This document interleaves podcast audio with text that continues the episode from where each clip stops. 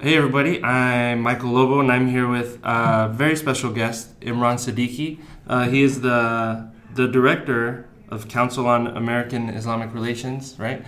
And um, so I, I wanted to have you on because uh, a video came out recently, and, and could you walk us through the video in case somebody hasn't seen it for some whatever reason? Yeah, well, first of all, thanks for having me, uh, Michael. Uh, it's a pleasure being here. And so, the video that Michael is referencing is the um, you know Facebook Live video that local quote unquote patriots from from Arizona. Yeah.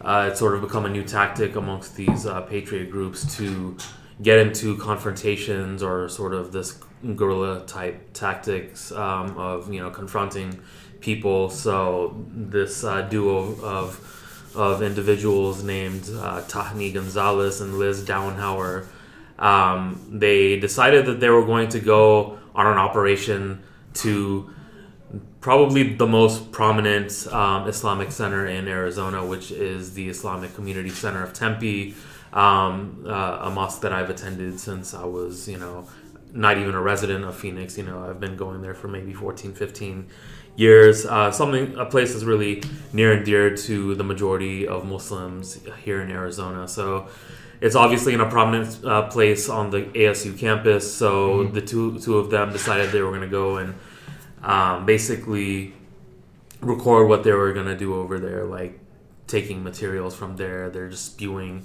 just falsehoods and hatred and so on and so forth. And it was all recorded, but the main sort of, I think, just we deal with this Islamophobia every day, but the most Mhm. sort of jarring thing about that was the fact that they brought kids along Yeah. on the trip, and not only were the kids there just in tow, they were actually active participants in sort of perpetuating uh, the hatred towards towards uh, Islam and Muslims and other marginalized group as as well. So the video went viral, um, you know, uh, across social media. So there's been pretty pretty big response after that. Yeah, and then some of the thoughts that were going through my head, because I'm, a, I'm a preschool teacher, and there's definitely an uptick in um, hate crimes since uh, this guy won uh, the presidency. And it, I noticed with my students, you know, when the election was happening and it was uh, Hillary and Trump, um, I had a, it was mainly Hillary's uh, kids, uh, supporters, but there were a couple of Trump kids, and you, you really see the influence of, of the parents on the kids. And it, it was, I was, and I'm, I'm a new dad. I, my, my kid is um, six months old. Um, and to see that, it now that kid has this hate in their mind and in their hearts.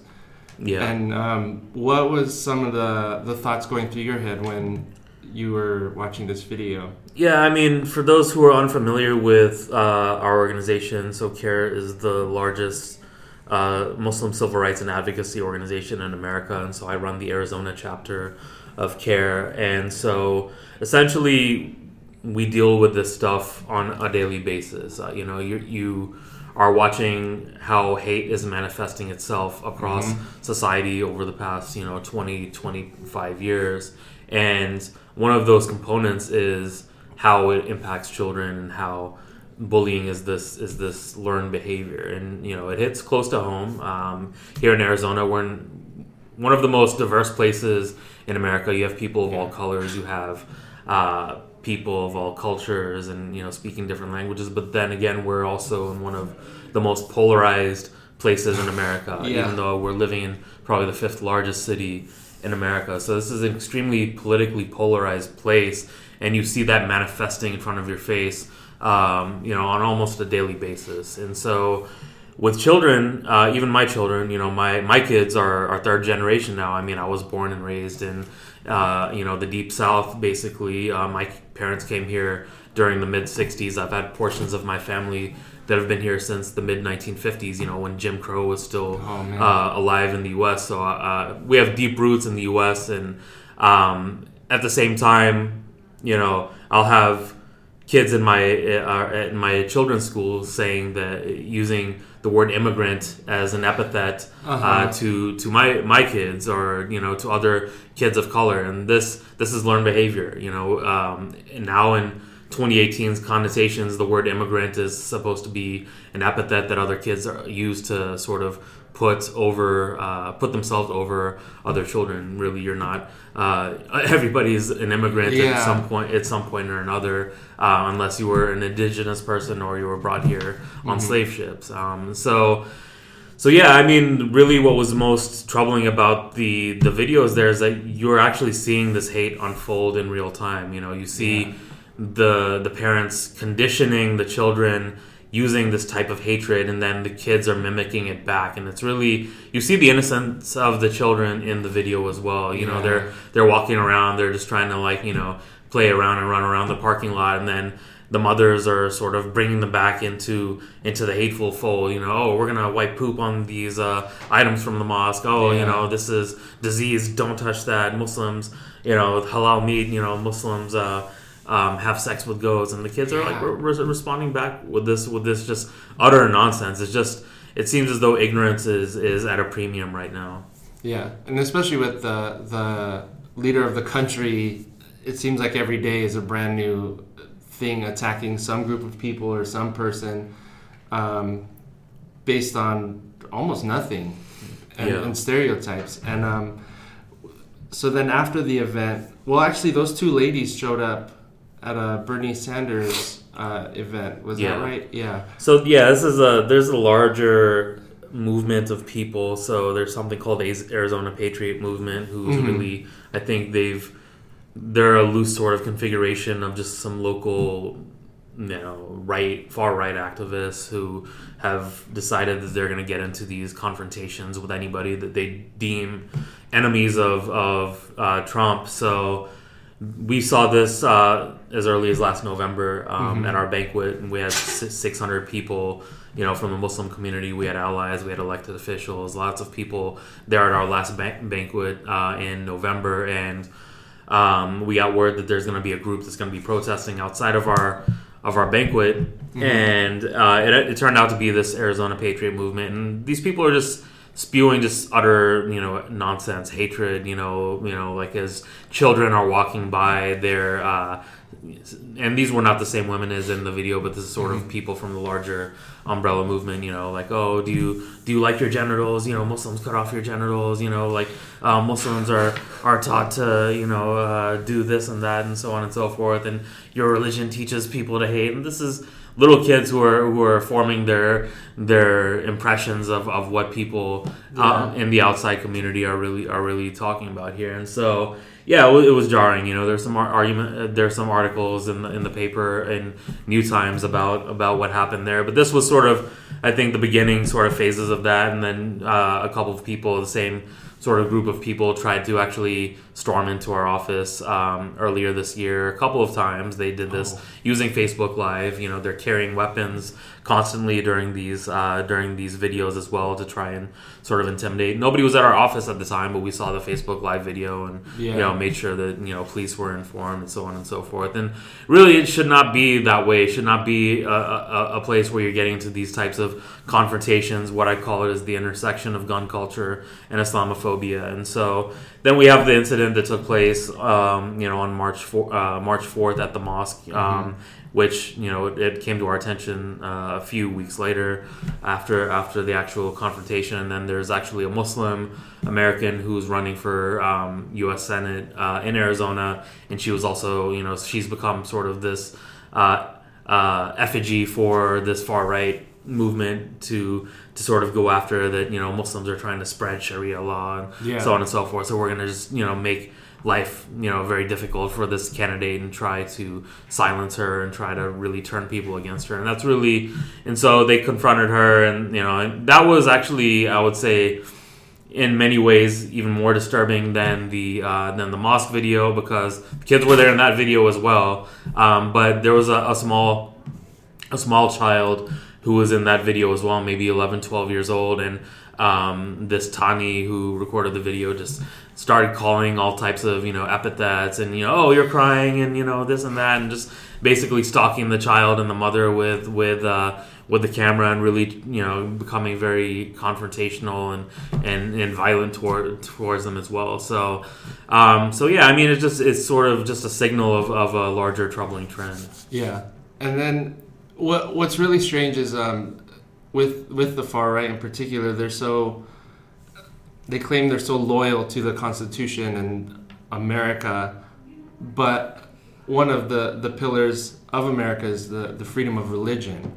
But yet they they have some sort of anger to anyone else who don't believe in um, their certain kind of religion. Yeah, and it's, it's, it's, very strange. Yeah, I mean, one point that I would make is that you know, like this type of Islamophobia is not new. It's been we've been dealing with this, you know, even pre 9/11, but you know, we saw some spikes post 9/11, um, you know, in terms of collective blame and targeting, you know, not only Muslims. You know, when we talk about the term Islamophobia, it not only affects Muslims, it affects um, all types of people of color. So Sikhs, um, you know, the first person that was actually killed in a hate crime post 9/11 was a Sikh from Mesa, Arizona, mm-hmm. um, Balbir Singh Sodhi and you know in fact, south asians arab christians you know just people who are perceived it's a perception issue and so um, so this has been going on for for quite some time and but really i think trump has sort of helped coalesce a lot of these people yeah. under one umbrella so that's really one one area where you know i think for all of bush's flaws and his war crimes and all that, that those types of things trump really has been somebody at the highest positions who's just take who's just thrown out all of like the you know formalities of of you know what hate is and what hate isn't. He's really amplified that from the largest platform that, that sort of existed, and so. Um, so yeah, I mean, it, it's it's made things a lot more troubling. Um, you know, this it's sort of an anti-intellectual movement where you have the Bill of Rights right in front of you, so you have yeah. the freedom of speech, you have the freedom of assembly, you have the freedom of religion, but then when it comes to certain religions, you know, you, they're they're not apparently welcome here according to these people. So you have to pass some some type of litmus test, you know, as to how American are you. Um, you know, and the reality is, um, Islam and Muslims are not foreign to this country, which these people try to portray. Um, Muslims have been here since the very first slave ships landed uh, here in the 1600s. Up to one third of the slaves from Africa were actually uh, from the Muslim faith. You know, some of them lost their religion over time. You know, through um, you know their conditioning or just being separated from from community, their family, and so mm-hmm. on and mm-hmm. so forth. But realistically speaking, that is when you know the the first Muslims were here in America, and then when you talk about the immigrant community, you had Muslim Americans, um, you know, Muslim immigrants from places like Syria and Lebanon since like the late 1800s, for example. Um, yeah. you, you have people from, you know, like I mentioned my family, for example, since the 1950s and 60s. So this ha- this is a this is a myth, a trope that that exists amongst these people that this is some new wave, some new religion that's being yeah. introduced in, into this land. But you you know, Islam has been very much the fabric of of U.S. history. You know, you have Muhammad Ali, you have Malcolm X, you know, all types of figures yeah. who have been integral, you know, essential pieces of American history. Yeah, and with I with all that. Um, the hate that comes from it. I I heard about this study that was done where they found that humans, for the most part, respond more um, when they're afraid and to more dangerous images. They showed them a bunch of images and they they recorded how their body reacted, and so it it's proposed that you know if you really want to get people going, you fearmonger. You you throw all these things that oh th- these type of people are dangerous this type of people uh, will come and get you, whatever. Um, and that will get a reaction. And it seems that Trump is good at that, at saying and spinning whatever lies he wants to come up with, um, or that's been around, and and it seems to be working, unfortunately, with people. And then it's just it's getting passed on. Um, yeah, I mean, Trump. Uh, you know, the Trump era is basically the bitter fruits of the seeds that were planted you know 16 17 years ago because when you have negative things happening let's say like a 9-11 for example um, the you know conventional wisdom would tell you that you don't engage in collective blame or mm-hmm. you know scapegoating a certain group or u- utilizing you know fear and division in order to uh, further things for your political purposes. But we see that history took a very much, much different course. You know, I mean, you know, hatred for, for Muslims and, and people of all different colors has has is as unfortunately as American as apple pie. Um, that's yeah. that's you know when we look back throughout the you know linear history of, of let's just say the last 150 years, for example, you had you know Chinese Americans were were the the ones that were that were looked upon as being you know the rapists and the the drug dealers and so on and so forth when the railroads were being built here in, the, in America. And you know in 1882 they had something called the Chinese Exclusion Act. And um, it was just a temporary measure according to um, you know the elected officials at that time. And we are just gonna see what was going on here. And how long did that stay on the books? That was on the books until about 1943 um, and what happened in 1943 then Chinese stopped being the scapegoats, and then Japanese started being the scapegoats, and so you saw Japanese internment camps. Yeah. these were all Americans. These were yeah. uh, U.S. citizens who had their um, belongings, their families broken up. You know, they were put into to cages basically and, and suffering inside of concentration camps in places like Arizona, California, yeah. and beyond that. And then you have, um, you know, COINTELPRO and you have the, the, the history of the Jim Crow movement. So there's always been this, this tendency to assert collective blame on a larger group of people. And, you know, this is, is this holds very true with Islamophobia as well. There's been ample chances from the left and right wing of American politics to distance yourselves away from this type of issue. You know, when it comes yeah. to the jingoism uh, behind wars, for example, when you're going out and uh, bombing, you know, Muslim countries, but like for some Democrats, you know, even Hillary, for example, they they said, okay, I need to be tough on foreign policy, so I'm going to go out there and and support things like the Iraq War, for example, and what exactly did Iraq have to do with 9/11, for example, yeah. and how many people have died in the aftermath of that war, for example. You know, millions of people are probably dead. The creation yeah.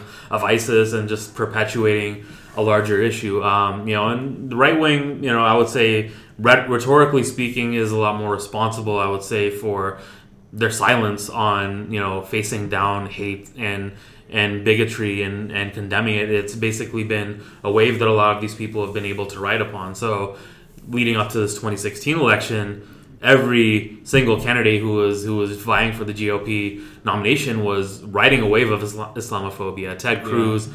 was was openly saying that I don't know if the desert can glow, but we're really gonna find out. You know, like he he, he just wants to go out there and bomb bomb the hell out of of you know Iran, Iraq, whatever you yeah. whatever you want to do. You have Marco Rubio engaging in the same type of you know guilt by association. He even said that Islamophobia didn't even exist. You know, oh, you know, like there's not really an Islamophobia problem. Then you have you know Trump is just the most sort of open about it, the most brash about it, and you know, unfortunately, he, he got the most momentum out of all of them. Um, in 2015, you know, when once he announced his candidacy, you started seeing a really sharp correlation between yeah. hate crimes and and uh, you know when he spoke about these these issues. You know, like terrorist attack like um, you know San Bernardino or um, the Paris attacks. You know, this wasn't because you know some people from Muslim heritages or background did these things. It's because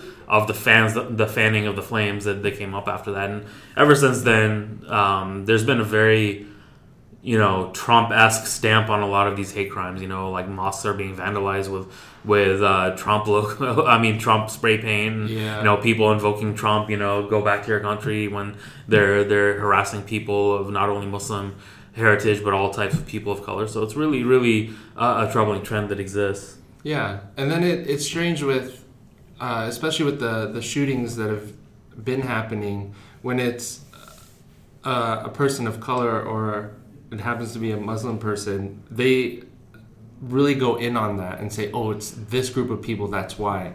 But when it's a white person, he's troubled, he's challenged, and it, how it's spun right is I think it's disgusting because right. it's not fair. Yeah, it's it's um, and it shows like you know the the most recent example would be the Austin Mm-hmm. uh, bombings. You have a series of bombings in uh, a major U.S. city. The victims in this case were mostly black or people of color, and you don't see the fear button being pushed in this Uh-huh. on this issue. You know, like it, there was not really a sense of panic that was being pushed forward by by the media. Whereas you have something like, you know, let's say a guy goes down the street, you know, yelling Allahu Akbar with a machete or something like that.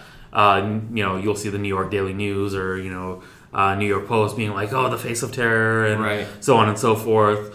Both of them are obviously hor- horrific things. You Yes. know, it's it's scary, but at the same time, the media and elected officials know that that you're going to get more clicks and you're going to get more more traction by Mm-hmm. invoking this this this fear. And this existed during the Bush years. You saw um, the level orange terror alerts. You know, okay, we're we're we're Yeah. redu- reducing the, the fear level from from orange to yellow, and okay, no, it's back up to orange because it's Christmas time. So then you're you're constantly sort of conditioning people to have this this sense of fear, and so yeah, I mean that has a psychological effect on people and so i think a lot of these people who you're seeing like in the videos uh, here and like amongst these these patriot movements they they believe that they're really in some type of existential war that they're um, they're fighting a, a battle between good and evil between america and you know the antichrist or whatever and so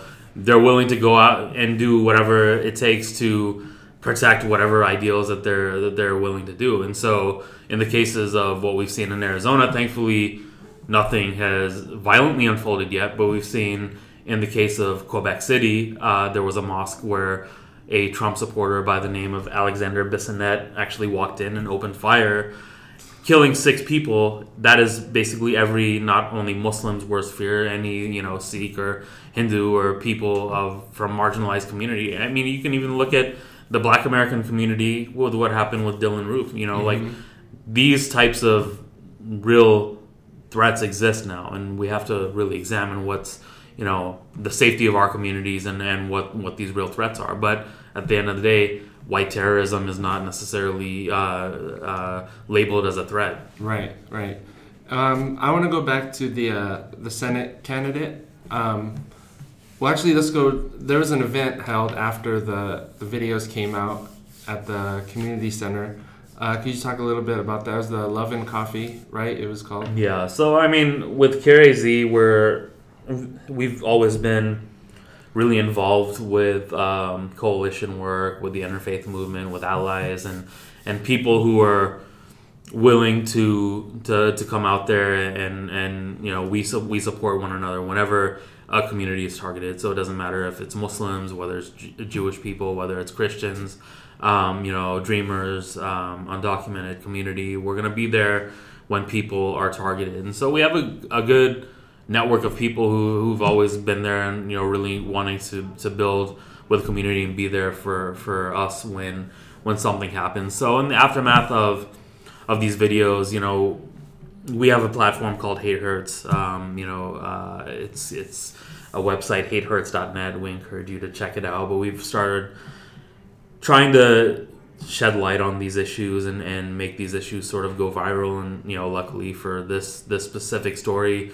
because of the the fact pattern that was there the fact that there were children in, involved i think that's what made it go viral. And so you, you started seeing a lot of people reaching out to us from amongst the interfaith community saying what should we do? You know should we uh, should we have some type of of get together prayer circle or something along those lines? But nothing was really materializing. And i think these things are good and you know these types of show shows of unity are good but at the same time i wanted to change things up a little bit you know change the complexion of it. You know we want to sort of move beyond it and one of the ways to do that is to bring people together using you know food and coffee for example. So my, business on the side uh, aside from my full-time job is i own a coffee shop as well. So um, you know we that's a resource that I have in my disposal. So I figure, okay, let's let's uh, you know just bring a bunch of coffee out to the mosque.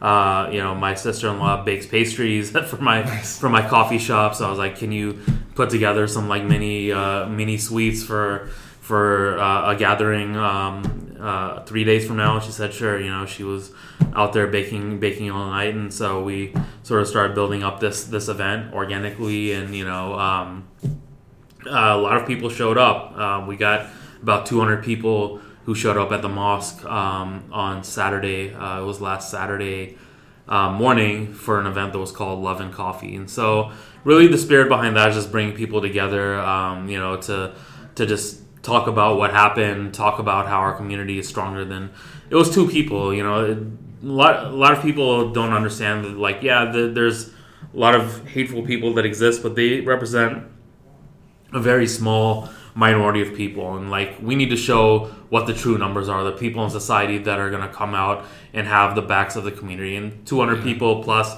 showed up and we had elected officials uh, like Athena Salman and Juan Mendez. We had somebody that's running for uh, Tempe's uh, city council. We have other elected officials that were there as well. We have pastors from different denominations. We have Muslims, Christians, Jewish people showing up, just showing love and solidarity. So just like you know, it, it, was it was high energy. You know, if it was just like you know just a, a simple sort of prayer circle, it sort of gives like a somber sort of mood. With this, it was more like it felt like a, a rally. You know, like they were, we were chanting. You know, yeah. like it was it was really just positive energy and you see the diversity of the Muslim community there as well. You have black, white, you know, Asian, you have Arab, you have uh-huh. all different different races. So it gives a lot of people who may not have had interactions with the Muslim community, like you know, it, it, sort of opens up your eyes as to like what the Muslim community is about. And our mosques, that's one point that the chairman of the Tempe Mosque said is like you know they're acting as though in the video like this place is some type of you know secret or it's closed off from yeah. from society like this mosque is open to you we want you to visit the mosque you, we want to meet with you we want this to be like an open uh, you know center for for people of all faiths or no faiths to come in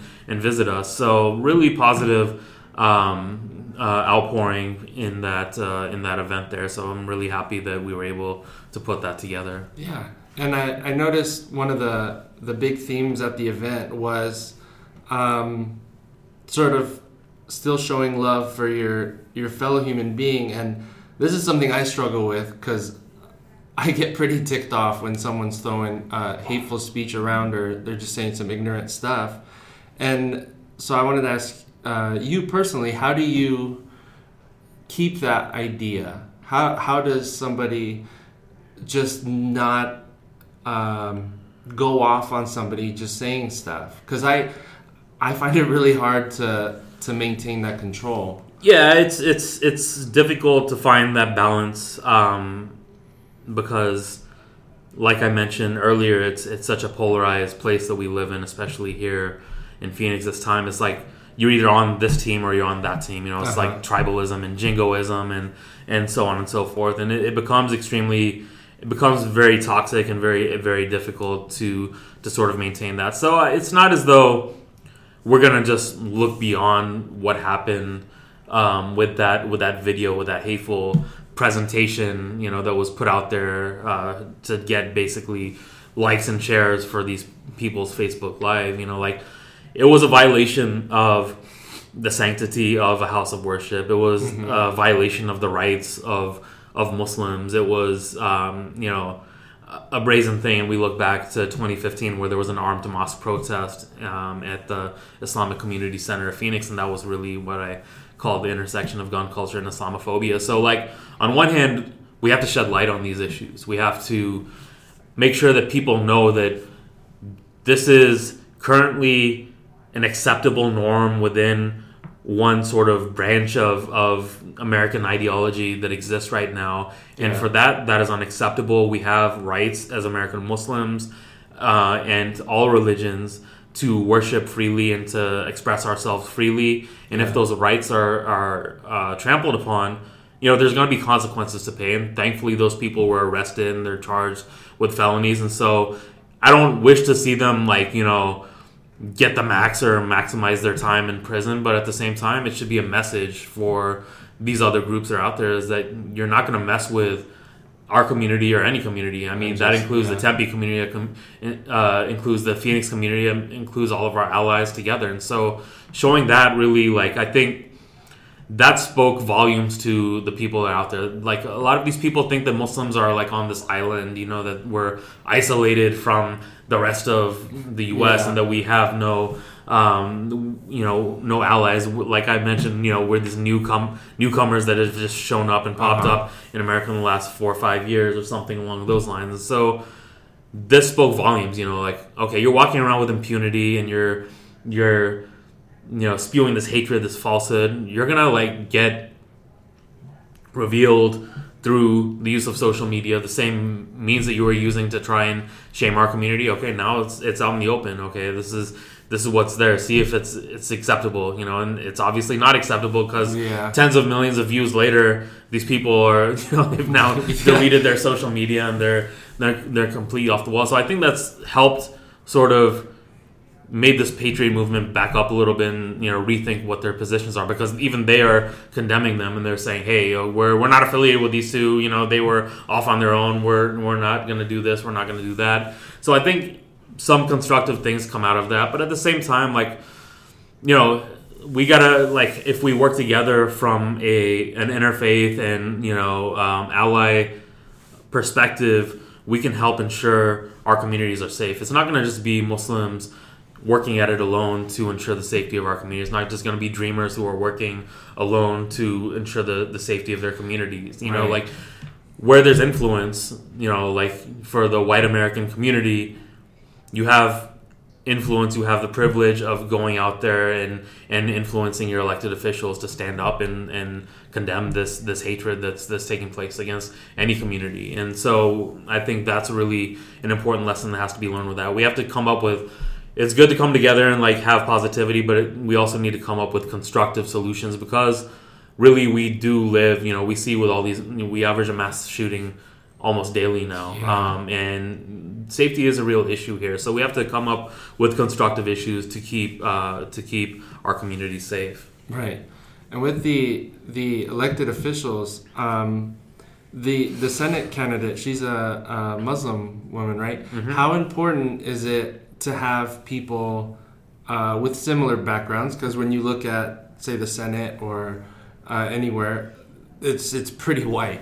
So how how important is it to see um, when you look up, you say, oh, that's I can relate to that. Right, representation matters, as yes. as as uh, the saying goes, and so yeah, I mean one of the one of the tropes that exists with the far right is that why don't Muslims assimilate and and do this and that and the other? Why don't they mm-hmm. assimilate to our, our culture? The problem is when a Muslim tries to get civically involved, you know, let's say have a Muslim day at the Capitol or run for uh, school board or run for uh, state house or run for senate or whatever.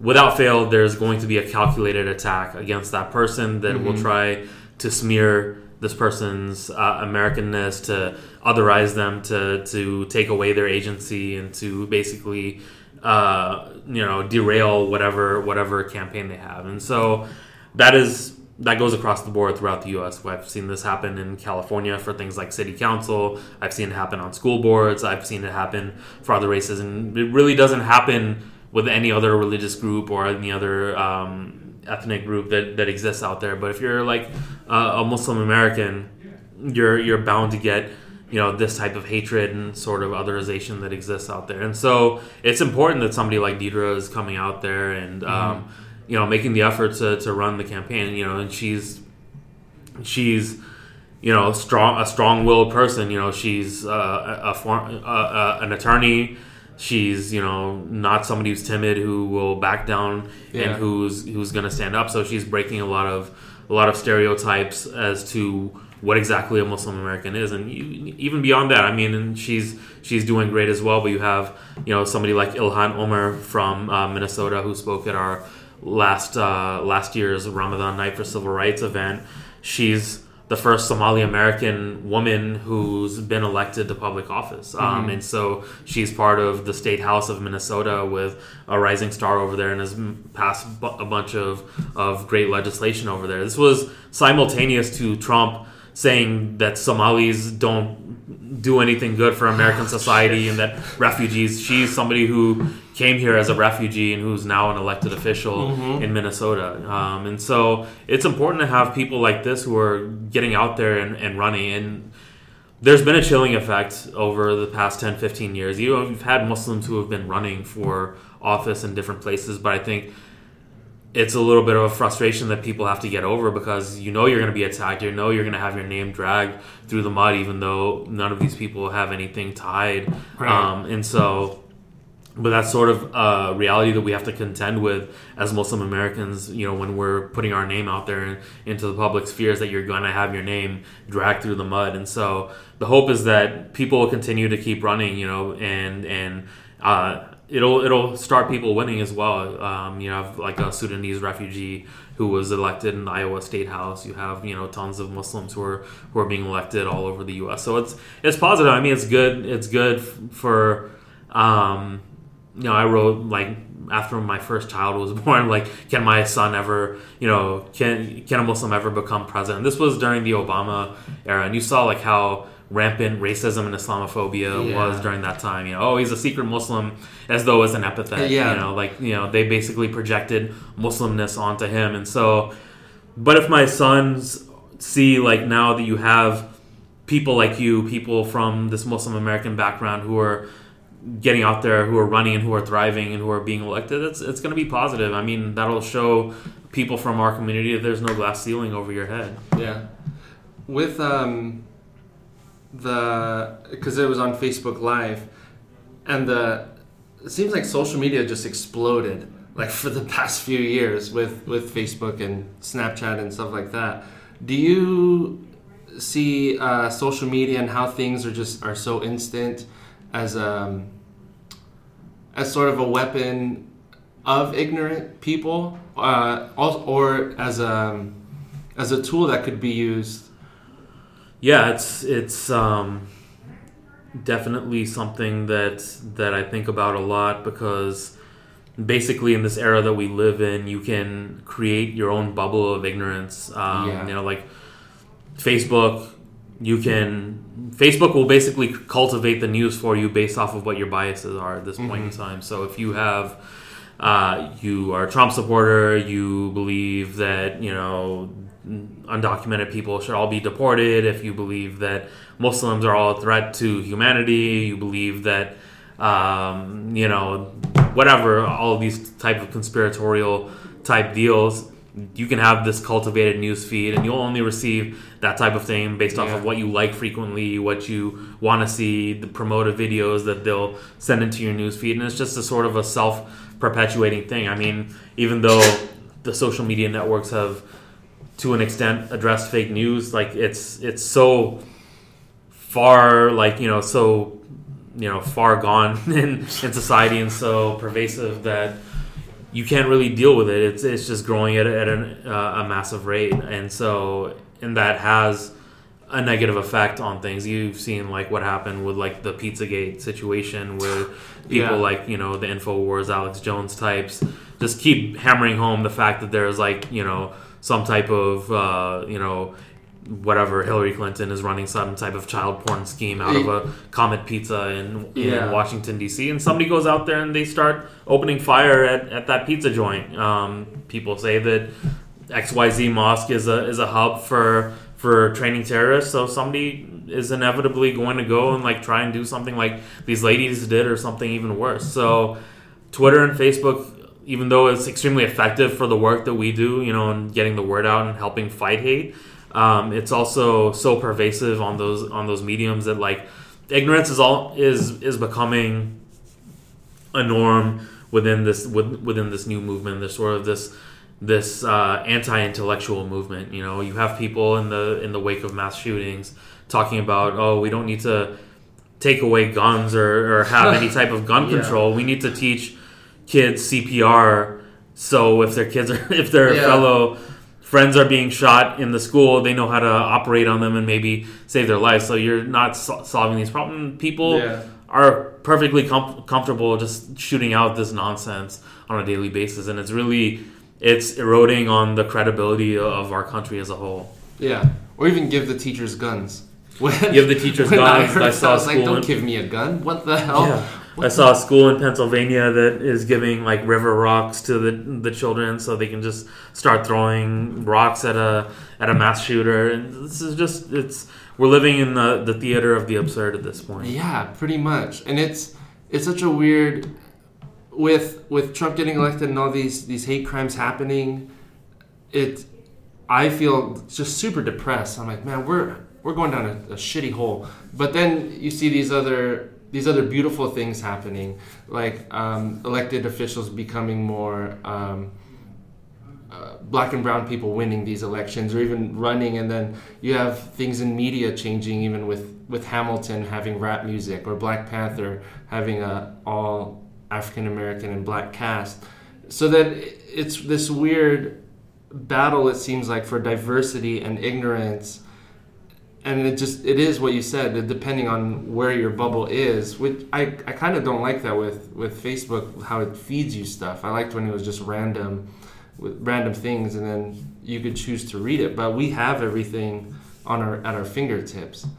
And it's still people are are saying these these things that well these type of people are, are rapists or these people are terrorists and it you could just look it up just find it but then again you're stuck in your your echo chamber your bubble Right, exactly. It's it's it, that's the the main issue that we have to deal with during this time, and I, we just got to continue to do the work. Um, you know, like I think it just presents a larger challenge in front of us. Um, you know, in terms of just how how pervasive things are and how widespread they are and how fast they can spread throughout society. So then, you know, we just have to we have to build up our networks of, of like-minded people and you know counteract the hatred and counteract the the false narratives out there with with you know credible news credible uh, reports. And that's pro- pa- part of why we created the hate hurts campaign is that you know it started as just a tracker for